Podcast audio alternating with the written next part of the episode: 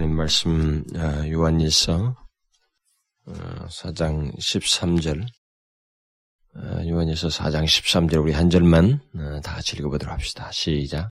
그의 성령을 우리에게 주심으로 우리가 그 안에 거하고 그가 우리 안에 거하시는 줄을 아느니라.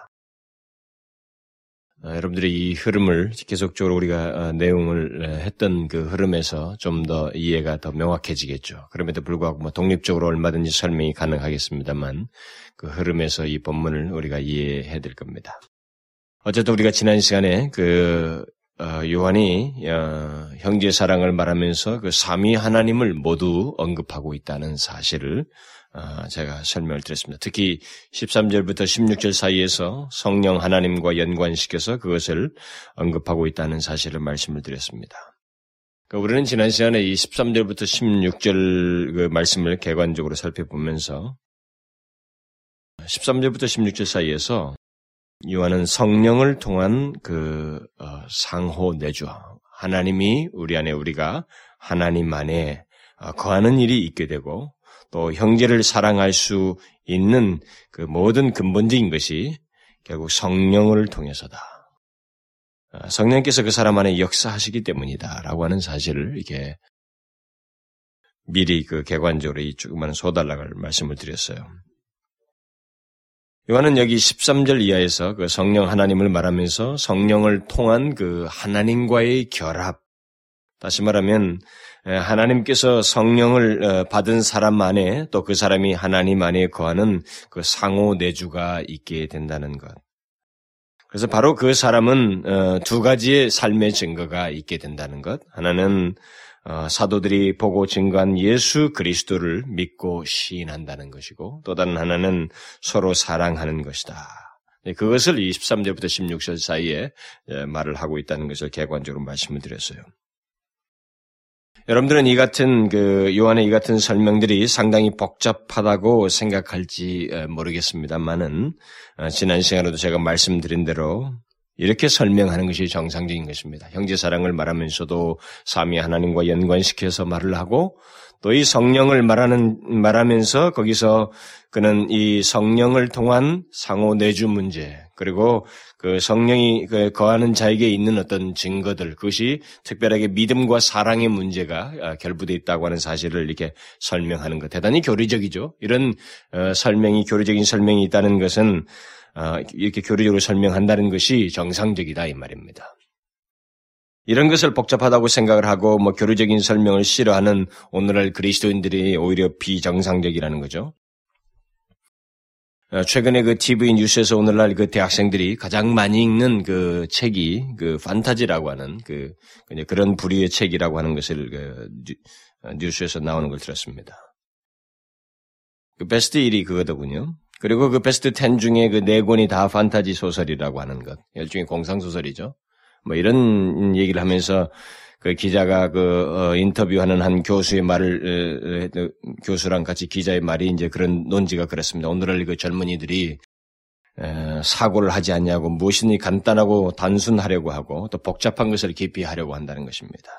그러면서 그 사명시 같은 것을 유행하는 것도 결국 그런 류의 어떤 흐름이다. 이게 이렇게 말을 하는 걸 들었습니다. 이것이 그 세상의 그 추세이고 흐름인 것에 대해서는 그렇게 놀라울 게 없습니다. 제 생각으로는 이 세상은 더욱 단순하고 더욱 즉흥적이고 더욱 감각적이고 더욱 이런 일종의 공상적인 것에 마음을 쏟고 그런 걸 추구할 게 뻔합니다. 갈수록 그렇게 될 것입니다. 갈수록 현실에서 그 만족을 얻지 못하기 때문에 대리 만족을 자꾸 하려고 하는 것입니다. 현실에서 만족을 더 못하는 거예요. 문명이 발달하고 이 첨단을 가는데도 불구하고 더 공허해지고 더 만족을 못하는 겁니다. 어찌 못하고 그 대신에 그런 감각적이고 자극적인 것을 더 추구함으로써 더 그런 것을 통해서 자기를 채워보려고 한다는 거죠. 그리고 그 비현실적인 그 내용들, 일종의 공상적인 내용들을 통해서 그 대리 만족을 하고 자신들의 욕정을 충족시키려고 하는 추세가 얼마든지 생길 수 있다는 것입니다. 그런데 문제는 이제 그리스도인들입니다. 오늘날 그리스도인도 그런 유행과 추세를 탄다는 것입니다. 오늘날 그리스도인들이 좋아하는 그 설교나 성경 공부도 다 비슷한 추세예요. 색깔이 아주 분명합니다. 오늘 대중적인 그 설교나 음, 그 설교 어, 어, 무슨 그 책들, 기독 서적들 음, 그리고 그들이 하는 이 성경 공부도 색깔이 아주 분명합니다. 단순하고 재미있고 그리고 복잡해 보이지 않냐고 또 설교나 어떤 내용 속에 축복과 어떤 좋은 소리가 많이 있고 어, 현대풍의 이야기가 있고 뭐 시사가 담긴 그런 재미있는 우스갯소리가 종종 섞여 있는 이런 것들을 보편적으로 사람들이 다 좋아합니다. 하나님의 진리 자체에 마음이 사로잡혀서 그것을 사랑하고 교리를 좋아하는 사람들은 아무래도 소수입니다. 제가 여기 요한일서를 강의하면서 이런 얘기를 자꾸 빈번하게 하는 것은 이유가 있어서 그렇습니다. 제가 계속 이 부분에서 마음이 너무나도 눌리고 어, 안타까움이 자꾸 있어서 그렇습니다. 그러니까 교리적이, 교리적이지 못한 오늘날의 그 가르침과 설교, 이 성경 공부를 제가 이렇게 자꾸 언급하는 것은 이런 것들을 좋아하는 이 흐름이 결국 사도들이 가르치고 있는 이미 성경이 가르치고 있는 어떤 그 어떤 방식이잖아요. 이 사도들이 전했던 것과는 상반된 그 모습이기 때문에 그렇습니다. 그 상반되는데도 불구하고 이것을 우리가 전혀 직시하지 못하고 그냥 뭐 시대적인 흐름이고 유행처럼 흘러가고 있기 때문에 그렇습니다. 이 도무지 잡아낼 수 없을 정도로 대중적인 추세로 흘러가 버리기 때문에 그게 너무나도 안타까워서 그렇습니다. 제가 이것을 계속 이 본문들이 교리적으로 이 전개되는 걸 보면 보면 볼수록 그것부터 먼저 말하고 싶은 그 준비하는 과정에서 제가 충동을 크게 느끼는 것입니다. 요한은 가장 적용적인 내용인 그 사랑의 문제, 형제 사랑의 문제를 말하면서 그것이 가능할 수 있는 근거로서 교리적인 체계를 여기서 줄곧 이 얘기를 해오고 있습니다. 저는 여기 요한일서에서 요한이 그 계명을 지키는 것, 거룩한 삶을 사는 것, 성결한 삶을 얘기하면서 또 이 형제를 사랑하는 이 삶의 문제를 얘기하면서 그런 것들을 다 교리적으로 언급하고 있다는 이 사실을 저는 저는 상당히 그 어, 인상 깊게 여기서 자꾸 느끼고 있습니다. 그러니까 삶에 대한 적용이 이런 그 교리적으로 설명함으로써 결국 저도 얻어지는 게 뭐냐면 오히려 더 강렬하게 느껴지고 그러니까 이런 아주 삶의 문제인데, 이 삶의 적용에 관한 문제인데, 이것을 교류적으로 설명하는 이 사람이 때로는 딱딱할 것 같은데, 저에게는 이게 적용성이 덜, 덜할 것 같은데, 지금까지 제가 이 강의를 하면서 계속 제 자신에게 느껴지는 결론은 뭐냐면, 더욱 강렬하고 깊게 저에게 각인된다고 하는 것입니다. 그런 삶의 적용을 충분히 불러일으키는 내용들을 이게 저한테 갖게 한다는 것입니다. 오늘날 많은 사람들이 교리를 말하면 그 삶의 적용이 제대로 안 된다거나 그것이 부족하다고 이렇게 사람들이 생각을 합니다. 그런 편견들을 가지고 있어요. 뭐 교리를 말하면 그것은 오히려 그 교리를 말하면 삶과 멀다. 어? 그 뭔가 이 삶의 적용이 제대로 안 된다라고 하는 생각을 자꾸 편견을 가지고 이렇게 말을 합니다. 그런데 그 말은 사실 이해할 수 없는 말입니다. 교리를 도대체 어떻게 이해하고 또 어떻게 가르치기에 그런 말을 하는지 모르지만 그 성경적이지가 않다는 것입니다. 그래서 저에게 기회가 주어지면 오늘날 교회의 그 한 추세인 이 성급한 적용주의에 대해서 좀 진단하는 글을 쓰고 싶어요. 사람들은 오늘날 그리스도인이라고 하는 사람은 많은데 그리스도인이라고 하는 사람들은 많이 있는데 그런 것에 비해서 그들의 특징적인 어떤 삶이 없다라고 하는 이런 공동된 인식 아래서 뭐 설교 내용이든 뭐 성경 공부 교재이든 그 많은 책들 속에서 공통적으로 그 어, 삶의 적용의 필요와 그 당위성에 대해서는 굉장히 강하게 강조를 하면서 그렇지 못한 이 현실과 교회 그리스도인들을 굉장히 날카롭게 비판을 하면서 그게 전부로 그냥 끝나버려요. 다시 말하면 근거 제시가 안 되고 있습니다.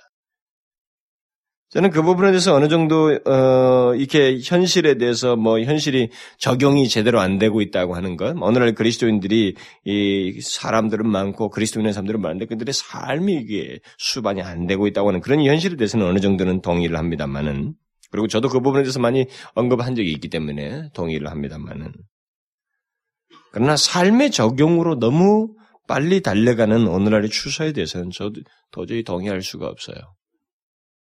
오늘날 우리들의 추세는 삶의 적용을 말하기 위해서 필요한 진리, 다시 말하면 교리적인 근거를 너무나 간단하게 다룹니다.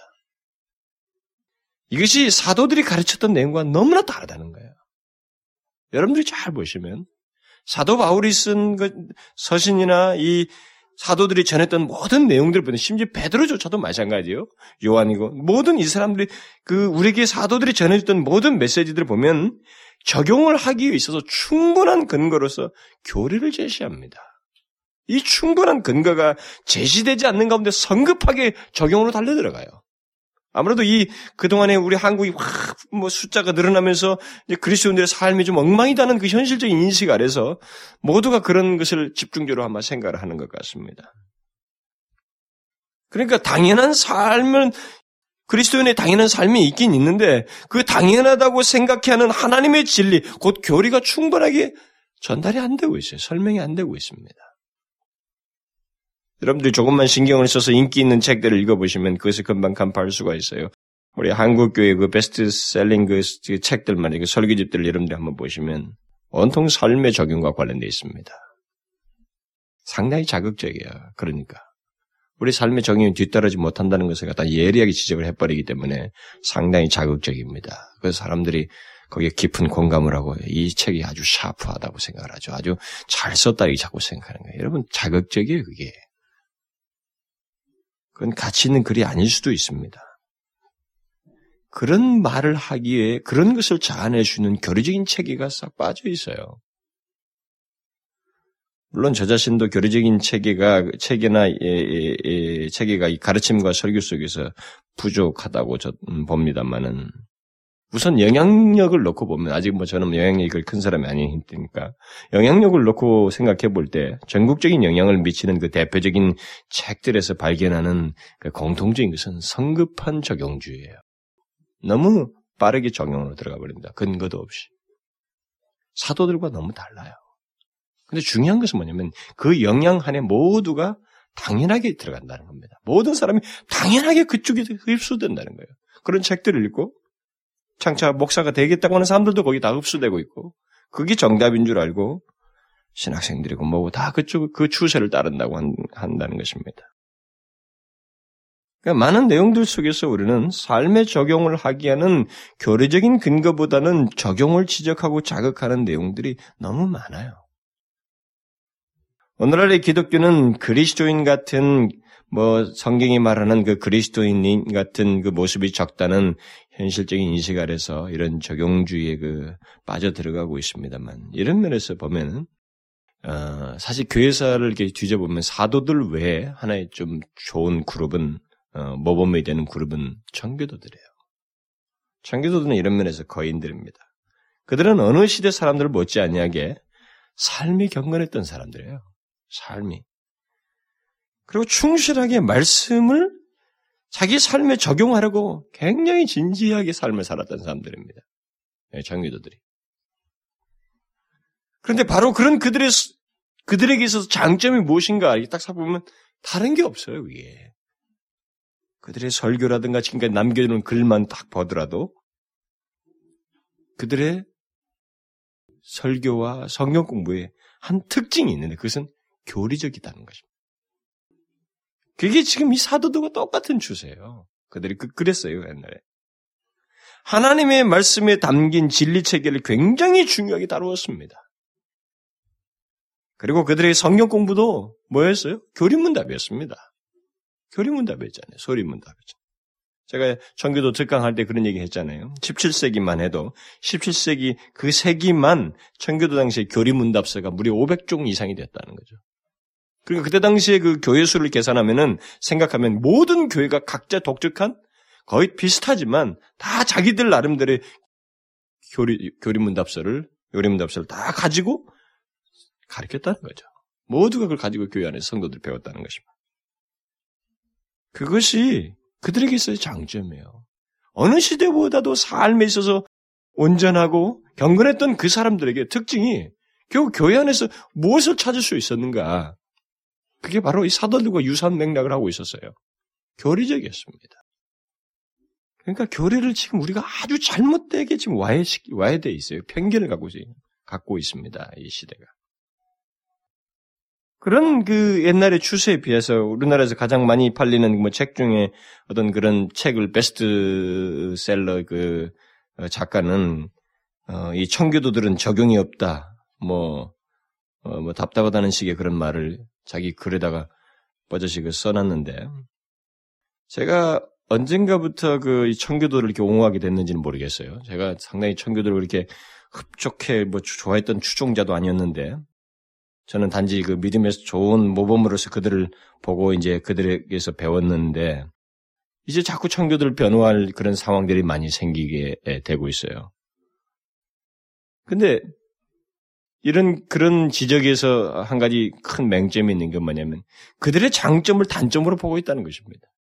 그들에게 적용이 없는 게 아니고 그들의 가장 장점이 오히려 적용이 있다는 것이었어요. 청교도들에게서 적용이 없다는 말은 청교도를 모르고 하는 소리입니다. 그들만큼 적용이 탁월했던 사람들도 없습니다. 그리고 실제로 교회사를 통틀어서 삶을 중시 여기고 또 실제로 그렇게 살았던 대표적인 시대를 하나 들어라 그러면 청교도 시대라고 할 수 있습니다. 도대체 무엇을 보고 적용이 없다고 말했는지 참 의문이 가요. 아마도 그 말은 그런 식의 지적은 자기식의 적용이 없다는 말일 것입니다. 그러니까 오늘날 우리들이 너무 경솔해요. 그런 부분에 있어서.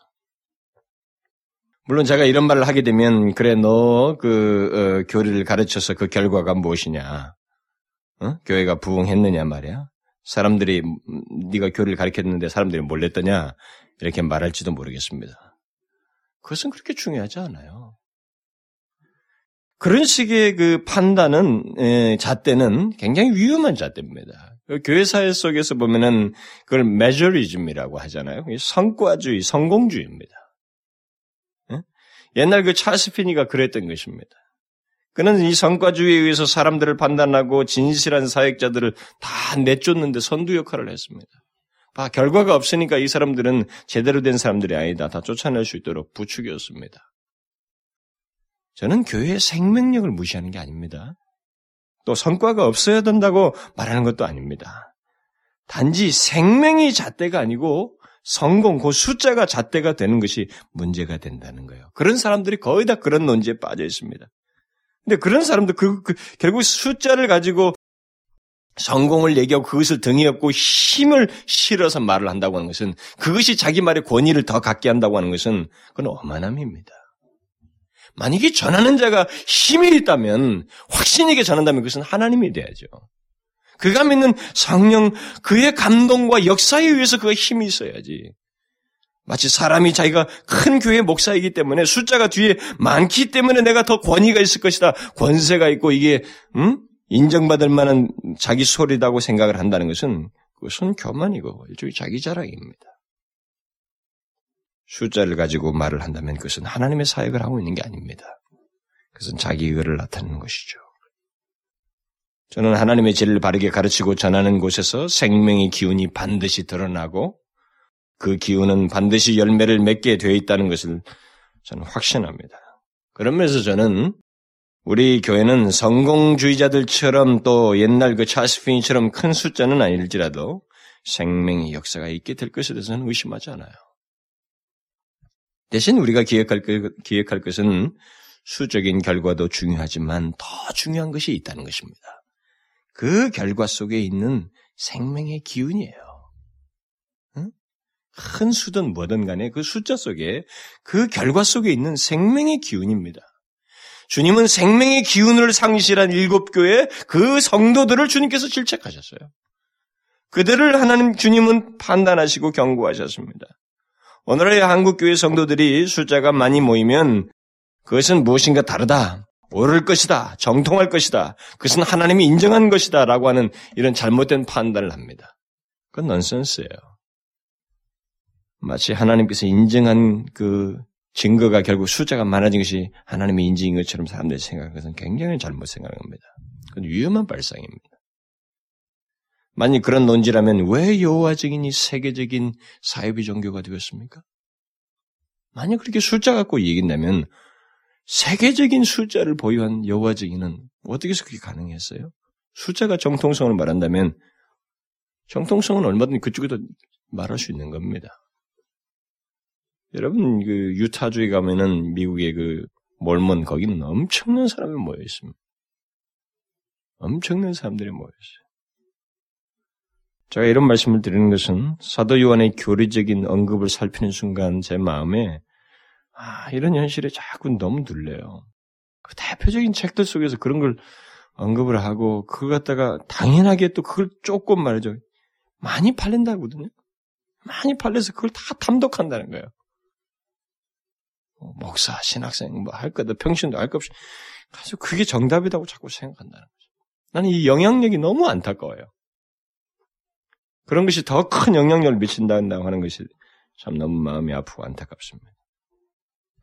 여기를 우리가 오늘 이 요한일서를 보게 되면 요한은 형제 사랑을 말해오다가 그들 그것을 그 가능케 하시는 분이 성령 하나님이시라는 것을 13절에서 이제 말을 하기 시작을 하고 있습니다. 그런데 그는 그 성령 하나님을 언급하면서 곧 하나님께서 우리에게 성령을 주셨다는 것이 형제 사랑을 가능케 한 원인이 된다는 이 논지를 말하고 있습니다.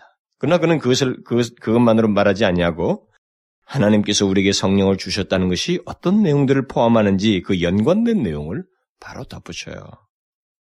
그러니까 바로 성령 하나님에 의해서 우리가 하나님 안에 하나님께서 우리 안에 거하시는 일이 있게 되고 하나님의 아들 예수 그리스도를 믿고 시인하는 것이 가능하게 된다고 하는 그러니까 계속 교리의 교리를 연결시켜서 말을 하고 있다는 것입니다. 결국 요한은 여기서 성령 하나님을 언급하면, 언급함으로써 그리스도인이라는 존재가 어떻게 구별되고 특별한 영역에 있게 되는지, 그리고 그의 믿음과 사랑의 삶이 누구에 의해서 가능하게 되는지를 연관시켜서 말을 해주고 있습니다. 그러므로 우리는 이 같은 책에 있는 요한의 그 설명을 아, 놓치지 말아야 돼요. 그래서 좀 상세히 설명할 필요가 있다는 거예요. 그 오늘 본문에서도 그의 성령을 우리에게 주심으로 우리가 그 안에 거하고 그가 우리 안에 거하시는 줄을 아느니라. 이렇게 말함으로써 성령을 받은 우리가 어떻게 구별되는지를 말을 해주고 있습니다. 여기서 요한은 그리스도인은 먼저 성령을 받은 자이다라고 말하고 있습니다. 그리고 그런 말미암아 하나님과의 상호 내주를 하게 되는 자이다. 그리고 그 증거로서 형제를 사랑하는 자요 사도들이 전한 예수 그리스도를 믿고 시인하는 자이다. 이 네 가지를 말을 하고 있어요. 이 네 가지를 요한이 여기 내절사에서 말을 하고 있습니다. 만일 그가 단, 그가 단순히 적용적인 설명만을 말하고 있다면 이것은 그냥 쉽게 다뤄도 문제가 안 돼요. 그런데 교류적인 체계를 가지고 언급을 하고 있기 때문에 오히려 상세히 설명할 필요가 있습니다. 저는 옛날에 교류적인 얘기가 너무 딱 뭉팅이로 이렇게 간단하게 설명하고 넘어가 버렸어요. 옛날에 모르고 했을 때. 초기에 그 교육전사 시절에. 근데 이제는 거꾸로 됐어요. 옛날에는 그런 것은 간단하게 말해버리고 뒤에 그 우리에게 감동을 자아내는 적용적인 내용들이 있을 때 거기다 거기다 많은 설명을 했어요.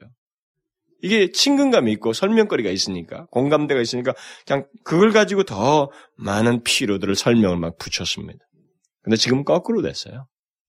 적용적인 얘기는 많이 구절이 있어도 하나로 묶어서 간단하게 설명할 수 있습니다. 그러나 이 교례는 교례적인 체계들은 그 내용으로 가기 위한 교례적인 체계는 오히려 더 상세히 설명할 필요가 있습니다. 나는 그게 성경적이고 사도들이 취했던 방법이라고 믿습니다. 먼저 여기서 제일 먼저 사람을 그리스도인 되게 하는 것으로 요한이 말하고 있는 게 뭐냐는 거예요. 사람을 그리스도인 되게 하는 것으로 제일 먼저 요한이 지금 말하고 있는 게 뭡니까?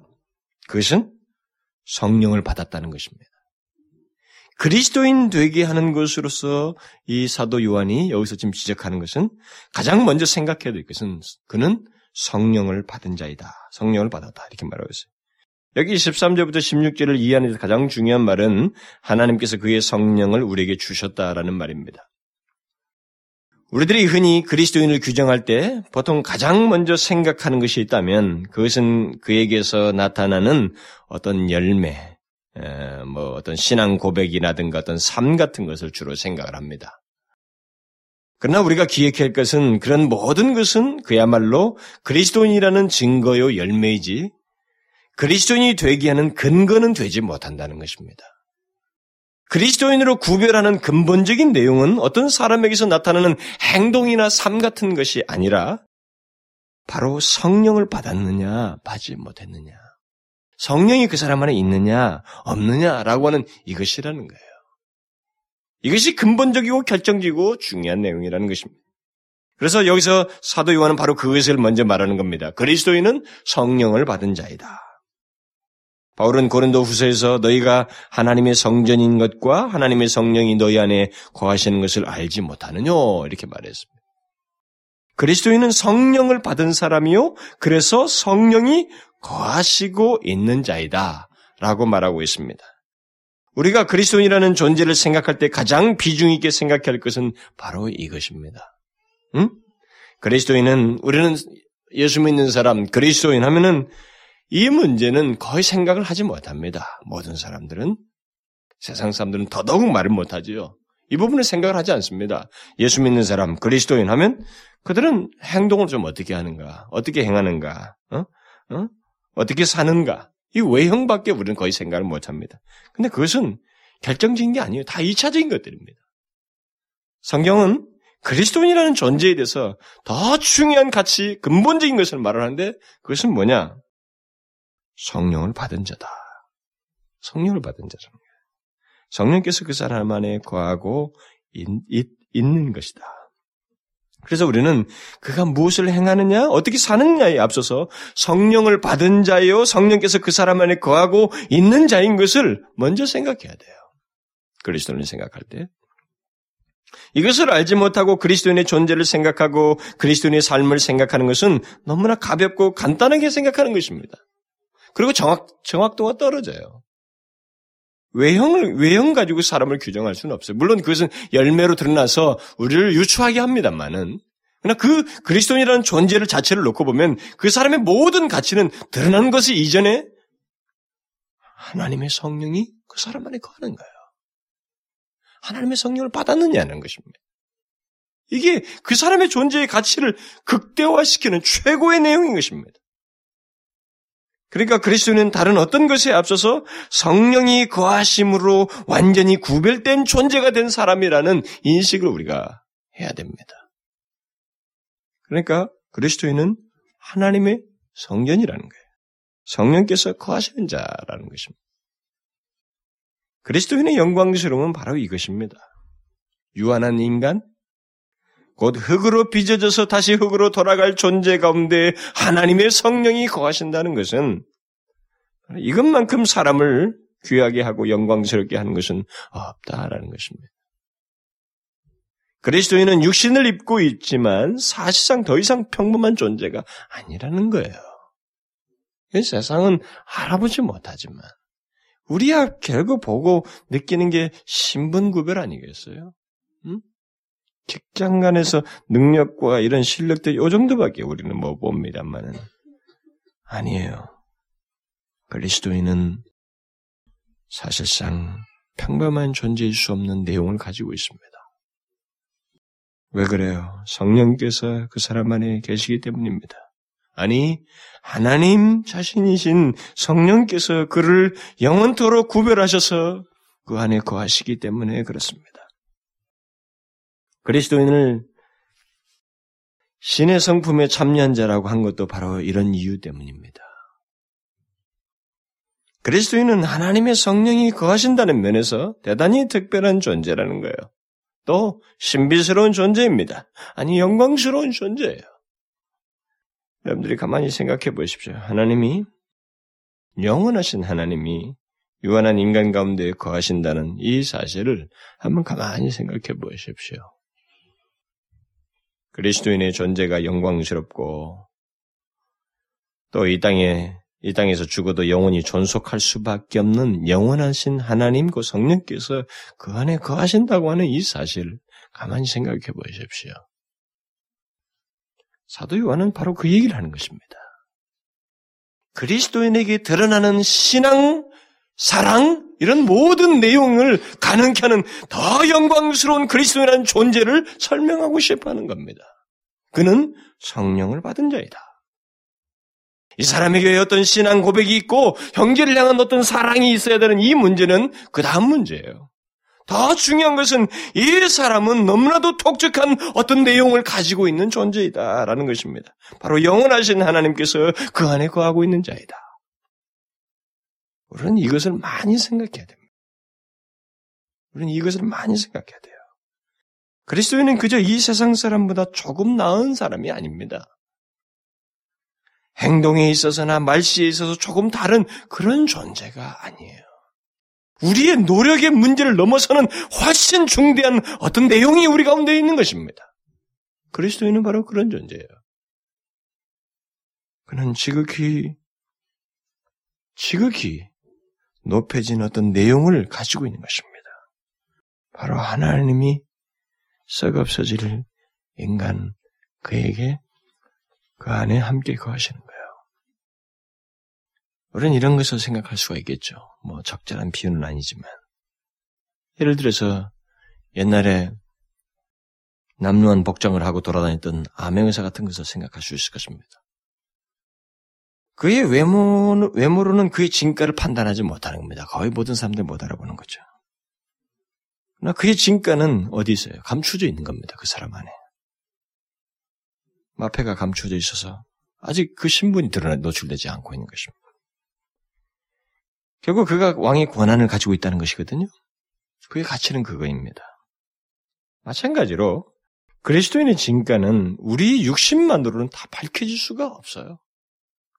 우리의 그 행동만으로 다시 밝혀질 수가 없습니다. 이것이 결국 증거입니다. 이게 굉장히 중요해요. 사실이지만 그냥 이 중한 정도의 더 큰 가치, 흔들릴 수 없는 견고한 내용이 그 그리스도인에게 있는데 그게 뭐냐? 성령이 그 안에 거하신다는 거예요. 응? 우리의 육신만으로는 밝혀질 수 없는 엄청난 그리스도인의 진가가 있다는 것입니다. 그건 하나님의 영, 성령께서 제3위이신 성령께서 그 사람 안에 거하신다는 사실입니다. 너무나도 놀랍고 형용할 수 없는 내용을 그리스도에는 가진 것입니다.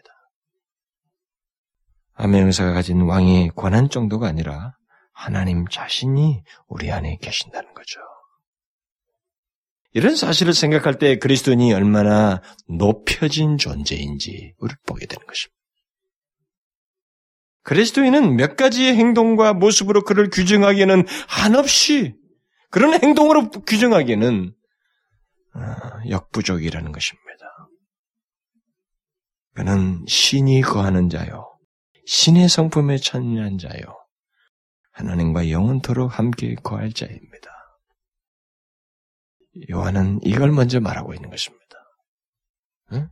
그에게 믿음, 사랑, 그런 신앙의 고백과 형제 사랑이라고 하는 어떤 내용이 앞서서 그리스도인이라는 존재가 바로 이것이라고 하는 것을 엄청난 내용을 가진 존재라고 하는 사실을 먼저 말해주고 있는 거예요. 그러므로 우리들이 그리스도인의 어떤 삶을 생각하기에 앞서서 기억해야 할 것이 있다면 그것은 특별하게 구별된 자신, 그리스도인. 하나님의 성령이 거하시는 그 자신. 바로 하나님의 성전인 자신을 먼저 생각해야만 하는 것입니다. 그러니까 그리스도인의 삶에 대한 이 얘기는 바로 이 사실로부터 출발해야 돼요. 응? 그래서 교리적인 기초가 굉장히 중요하다는 것입니다. 바로 이 사실로부터 출발하지 않냐고 너는 이렇게 살아야 돼 무엇을 해야 돼 사랑해야 돼 고백을 해야 된다고 이 말한 것은 강요가 되는 것입니다. 이건 묵직한 율법이 되는 거예요. 현대판 율법이 되는 것입니다. 그런 이해가 없는 사람에게서는 이것은 엄청 부담스러운 것입니다. 보십시오. 성령이 거하는 자에게 그 특별한 신분과 구별된 자에게 있어서 어, 그야말로 이제 삶이라고 하는 것 이것은 너무나 자연스럽게 나올 수밖에 없다는 거예요. 사도교는 그래서 지금 그렇게 설명하고 있는 것입니다. 그러면 이제 우리가 이런 질문을 할 수가 덧붙일 수가 있겠죠. 우리가 성령을 받았다는 것을 그러면 어떻게 할 수 있겠는가? 음? 성령을 받았다는 것을 우리가 어떻게 알 수 있을까? 이 문제에 대해서 사람들은 제일 먼저 어떤 특별한 체험부터 생각할지도 모릅니다. 사람들은 성령을 받았다라는 문제를 생각하면 이 성령을 받는다라는 이 단어 자체부터 우리는 자꾸 체험적으로 특별한 체험을 자꾸 생각을 합니다. 그리고 뭐 특별히 그렇게 하면서 이 아마 사도 바울 같은 체험, 음, 사도 바울 같은 극적인 체험, 그리고 또 우리가 많은 전기, 이 교회사에서 나타나는 사람들, 전기 속에서 발견하는 많은 사람들 어떤 체험들을 에, 그런 극적인 체험들을 자꾸 생각을 합니다. 사람들은. 그러나 이것은 성령 받았다는 것에 대한 가장 보편적인 오해입니다. 사람들은 이 성령을 받는 문제와 관련해서 어떤 특별한 체험이 없으면 성령 받은 것이 아니라고 자꾸 생각을 하지만 그것은 성경적이지 않아요. 아마도 이런 주장을 하는 것은 특별한 체험과 변화를 경험했던 사람들의 그 전기가 크게 영향을 미쳐서 아마 그런 것 같아요. 또 읽은 사람들도 그렇고 또 그런 걸 읽고 가르치는 사람들도 그렇고 그래서 전기에 나오는 어떤 사람들의 극적인 변화를 읽으면서 그런 변화가 없으면 내가 성령을 받은 게 아니지 않느냐. 또 이렇게 말을 본인들의 생각도 하고 또 어떤 가르치는 사람들도 그렇게 가르치는 거죠. 근데 그것이 한 예로서 그 체험 전후에 있는 어떤 그들의 하나님을 향한 태도라든가 갈망이라든가 이런 것은 곁들여서 설명할 수 있는데 그 체험이 있어야만이 마치 성령을 받은 것이다. 이렇게 말을 아, 하는 것은 뭐보다 구원을 받은 것이다. 이렇게 말하는 것은 조금 위험하다 이 말입니다. 물론 많은 사람들이 전기에서 보는 것처럼 어떤 특별한 체험들 아, 그런 것은 그 성령을 받은 사람들에게 수반되어 나타날 수 있습니다. 얼마든지 있을 수 있어요. 그러나 그것을 회개라시킬 수는 없습니다. 반드시 모두가 그런 체험을 갖는 것은 아닙니다. 예수님께서 그 거듭남의 문제를 그 거듭나야 한다고 니고데에게 말을 할 때 이 거듭남의 역사는 그 성령을 받고 그 새롭게 태어나는 역사는 바람이 임의로 부는 것과 같다라고 하는 이런 그 논지를 말씀하셔요. 결국 어떻게 성령을 받는지 곧 거듭나는 그 과정에 대해서는 주님께서 일체 말씀 안 하셔요. 바람이 임의로 불매 네가 그 소리를 들어도 어디서 오며 어디로 가는지 알지 못하나니 성령으로 난 사람은 다 이러하니라. 그러나 성경이 우리에게 줄고 강조하는 것은 거듭나는 과정이나 체험 또는 성령 받는 과정이나 체험보다는 그것이 사실이다. 그것이 사실인지 여부나 어떤 증거에 대해서는 많이 강조해요. 그러니까 내가 성령을 받은 것이 사실인지에 대한 그 여부나 이 증거 같은 거 이것에 대해서는 오히려 성경이 예, 많이 강조를 합니다. 오늘 본문도 그 성령을 어, 받음으로 어, 받음으로써 있게 되는 더 증거들이 언급되고 있잖아요. 성경은 반드시 어떤 그 정서적인 격변이 그 성경, 성령을 받을 때 있다고 말하고 있지 않습니다. 증거는 있을 수 있어요. 성령을 받았다는 증거는 있을 수 있습니다. 그러나 성령을 받을 때 어떤 격정적인 체험이 반드시 있어야 된다고는 말하지 않습니다. 얼마든지 없을 수 있어요. 후회가, 후에 기회가 있을 때 제가 이 설명을 더 하겠습니다만은 우리는 어떤 사람이 그리스도인이 될 때 그 있게 되는 성령을 받는 것과 그 성령의 은사를 음, 성령의 은사들 있잖아요. 뭐 예를 들면 그 방언의 은사, 뭐 신유의 은사 같은 거, 뭐 심지어 뭐 성령이 은사로 묘사된 또 다른 그 은사들이 있잖아요. 성도들을 전하고 이 가르치는 말씀을 전하는 은사라든가 뭐 이런 것들 있잖아요. 이런 것들을 혼돈해서는 안 됩니다. 성령을 받는 것과 이런 성령의 은사들을 혼돈하면 안 돼요. 성령의 은사들은 그리스도인이 되고 나서 있게 되는 것들입니다. 그런 것들은 그리스도인이 된 이후에 우리가 사모할 수 있는 것들이고 또 여러 가지 체험적인 것들을 그런 그 이후에 수반할 수가 있습니다. 그런데 어떤 사람들은 성령을 받는 것은 아, 성령이 받는 것을 아예 성령의 은사를 받는 것으로 생각하는 사람들이 많아요. 우리 한국에 특별히 그게 많습니다. 오순절 주자들이 또 특별히 많아요. 그런 나머지 방, 방언의 은사를 받는 것이 바로 구원을 어, 받은 증거이다 라고 자꾸 생각을 하려고 하는 것입니다. 그러나 그것은 성경이 없는 것입니다. 성령을 받는다는 것을 모두 신비한 성령의 은사를 받는 것으로 말한다는 것은 그야말로 신비주의예요. 그러면 우리가 성령을 받, 았다는 것을 무엇으로 알 수 있는가? 결국 성령을 받, 어, 받은 사람 안에서 그 성령께서 역사하고 있다는 그 증거가 무엇이겠는가? 이것은 오늘 본문과 관련해 보면은 거기에 특별히 두 가지가 믿음과 사랑의 표현이 두 가지가 나오기 때문에 사랑은 제가 지난 시간에 좀 언급을 했어요. 그 믿음과 관련된 내용은 또 다음 시간에 제가 더 언급을 하겠습니다만 그걸 할 때 좀 더 상세히 다루겠어요. 이 두 가지 내용은. 그런데 어떤 우선 그 성경이 말하는 그 성령의 일반적인 역사와 관련된 내용만을 좀 오늘 제가 몇 가지만 말씀을 드리면 우리는 다음 같은 것들을 이제 생각할 수 있을 겁니다. 제일 먼저 성령을 받았 다고 할 때에 우리 가운데 우리에게 있, 있는 있을 수 있는 것은 증거는 죄에 대한 자각이에요. 여러분 죄에 대한 자각은요. 이 성령이 없으면 절대 안 됩니다. 양심의 가치하고 달라요.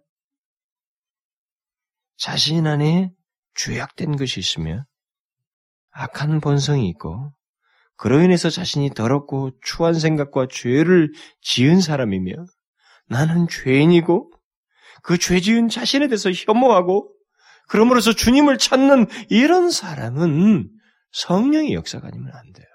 성령을 받은 사람인지 아니면 이런 일이 생기지 않습니다. 죄에 대한 자각, 기분 자각이라고 하는 것은 성령을 받았다고 하는 증거예요. 보편적인 증거입니다.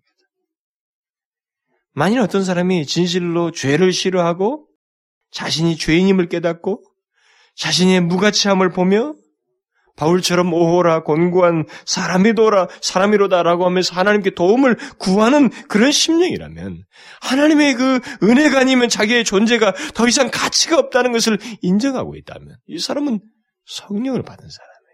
성령을 받지 않냐고는 이런 인간이 이런 이런 것이 자연인에게 있을 수가 없습니다. 생겨날 수가 없어요. 그뿐만 아니라 그 14절과 15절에서 나옵니다만 예수 그리스도에 대한 신앙의 태도예요. 응? 예수 그리스도에 대한 신앙의 태도입니다. 믿는 거죠. 저희 다음 시간에 상세히 설명을 하겠습니다만 간단히만 언급을 하면 예수 그리스도가 누구이며 그가 어떤 일을 행하셨는지를 알고 그를 믿고 쫓는 사람. 이 사람은 진실로 성령을 받은 것입니다. 성령을 받지 않냐고는 예수 그리스도께 대한 이해라든가 신앙의 진실한 신앙의 태도가 생기지 않아요.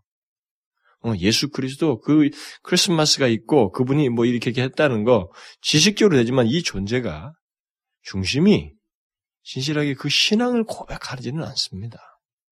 그것은 성령이 아니고서는 할 수가 없어요. 성령을 받, 받지 않냐면 할 수가 없는 것입니다. 여러분들이 성경을 보시면 특히 그 요한복음서를 보시면 성령이 그 예수 그리스도를 드러내시고 나타내신다는 것을 이제 우리가 발견하게 그 요한의 말을 볼 수가 있어요. 성령은 어떤 존재에게서 자기 자신이 그 이 세상에서 하시는 일도 그러시지만 어떤 사람을 통해서도 그 일을 하시는 거죠. 이게 사람을 통해서 하시는 거죠. 그를 통해서 예수 그리스도를 드러내셔요. 예수 그리스도를 믿게 하고 알게 하고 또 그를 영화롭게 하도록 인도하고 도우시는 일을 하십니다. 그래서 어떤 존재가 전혀 예수 그리스도에 대한 이해도 없고 그 관심도 없고 중심도 없었던 사람이 예수 그리스도를 알고 그분을 믿고 그를 영화롭게 하고 그분에 대한 태도의 변화를 갖는다고 하는 것은 성령께서 그 안에서 역사하신 거예요. 그가 성령을 받았기 때문에 생겨난 일입니다. 또 성령을 받은 사람은 육체의 소욕을 거스려요. 이것은 뭐 갈라디아서 5장에서 주로 다루는 문제이죠. 성령을 받기 이전까지는 어, 사람은 육체의 소욕을 거스르지 않습니다. 성령을 받기 이전에 자연인은 육체의 소욕이 자기의 전부입니다. 자신은 그저 육체의 소욕을 따라서 살 뿐이에요. 그게 전부예요. 더 이상의 다른 소욕이라고 하는 것이 그에게 있지를 않습니다. 그런데 성령을 받음으로써 사람에게 그 사람에게 육체의 소욕을 거스르는 새로운 소욕, 다시 말하면 성령의 소욕이 있게 되는 것입니다. 성령의 소욕이 주체가 되어 갈등을 일으켜요. 그래서 성령을 받은 사람은 성령이 싫어하는 것을 같이 싫어합니다. 이 같이 싫어하는 과정에서 갈등이 생기겠죠. 그러니까 성령이 싫어하는 게 뭐예요? 육체의 소욕이고 죄입니다. 죄를 싫어해요. 그래서 두 소욕 사이에서 갈등이 있긴 하지만 그 갈등은 전에 없던 그런 거룩한 갈등인 거예요. 응? 이전에 그게 있을 수가 없었거든요. 근데 갈등하면서 성령의 소욕을 자꾸 쫓는 거예요. 일찍 거룩한 갈등이죠. 이게 지금 성령을 받았다고 하는 증거인 것입니다. 그러니까 중요한 것은 성령을 받은 사람은 이 거룩한 것을 구해요. 성령의 소욕을 쫓고 그리고 의에 줄이고 목말라 하고 그걸 구합니다. 그런 소욕이 우리 가운데 있다고 하는 것은 어? 성령을 받았다고 하는 증거예요. 그리고 마침내 그리스도를 닮고자 합니다. 응? 그리스도를 닮고 싶어요. 거룩한 갈등, 그 갈등 속에서 의에 줄이고 목말라 하고 거룩을 구하는 것, 더욱 그리스도를 닮고자 하는 모습, 이것은 성령을 받았다고 하는 강력한 증거입니다. 그뿐만이 아니에요. 형제를 사랑하는 것도 성령을 받았다는 증거입니다. 우리는 그 지난 시간도 얘기했고 그 16절에도 그게 나와요. 응? 성, 형제를 사랑하는 것. 이게 성령을 받았다는 증거예요. 어떤 형제를 마치 예수 그리스도께서 우리 사랑하셨던 것처럼 자기를 희생하면서 누구를 사랑한다는 거죠. 이런 이런 내 본성에게 없는 사랑을 형제에게 한다고 하는 것은 이게 성령을 받았다고 하는 증거예요. 성령님께서 하시는 일이거든요. 반대로 지난 시간에 얘기했어요. 그것이 없는 사람은 자기 정력으로 누군가를 그냥 이해타산 관계를 갖고 있을 뿐이지 성령에 의해서 사랑하는 건 아니라 이 말입니다. 사실 성령은 우리가 성경에 갈라디아서 나온 것처럼 아홉 가지 열매가 나오잖아요. 성령은 그런 아홉 가지 열매를 맺습니다. 그 성품의 열매를 맺어요. 근데 그중 가장 우선 게 뭐예요? 첫 번째가 사랑이라는 것입니다. 그러니까 성질을 사랑하는 거예요. 그뿐만 아니라 다른 그런 성품들을 드러내는 거죠. 그게 성령을 받았다고 하는 증거인 것입니다. 더 나아가서 성령을 받은 사람들은 양자의 영을 받았으므로 아바 아버지라 부르짖는다. 성경에 그렇게 기록하고 있습니다. 성령을 받은 사람들은 하나님을 아버지로 믿고 섬깁니다. 하나님을 자신의 아버지로 믿고 신뢰한다는 것입니다. 하나님을 아버지로 믿는다고 하는 것은 어, 성령이 하시는 아주 중대한 사역이에요. 이 부분은 뭐 우리가 나중에 그 로마서 8장 할 때 제가 좀 더 상세하게 설명할 기회가 있을 겁니다만 너무 귀한 내용이거든요. 이것은 잘 보세요. 고아 같은 자예요, 우리가. 하나님이 무슨 하나님이야? 하나님과 아무 상관없는 자였어요. 그렇게 고아같이 전혀 그런 자가 하나님을 향하여 아버지라 부르는 거예요. 이게 뭐예요, 이게? 성령을 받은 증거입니다. 이 성령이 아니고서는 우리에게 그런 일이 일어나지 않는 거예요. 진심으로 하나님을 아버지로 믿고 그분을 신뢰한다고 하는 것은 성령께서 하시는 일, 성령을 받은 증거입니다. 그리고 고린도전서 그 12장, 13장, 14장에 나오는 많은 은사들, 뭐 방언 은사들, 무슨 은사들 있잖아요. 이런 은사들은 뭐 성령을 받은 사람들에게 에, 있는 것이죠. 또 성령을 받은 사람들은 하나님을 사랑합니다. 하나님을 사랑해요. 왜냐하면 그게 하나님이 가지신 본성이거든요. 그것이 성령을 받은 자에게 있는 겁니다. 그뿐만 아니라 하나님의 것들을 동시에 사랑합니다. 거룩하고 신령한 것들. 성령을 받았다는 것은 성령이 기뻐하는 것을 같이 기뻐한다는 의미도 되는 것입니다. 결국 그 말은 하나님을 성령이 하시는 것처럼 성령을 받은 자가 하나님을 사랑하고 영적인 모든 것들을 좋아하고 그런다는 거죠.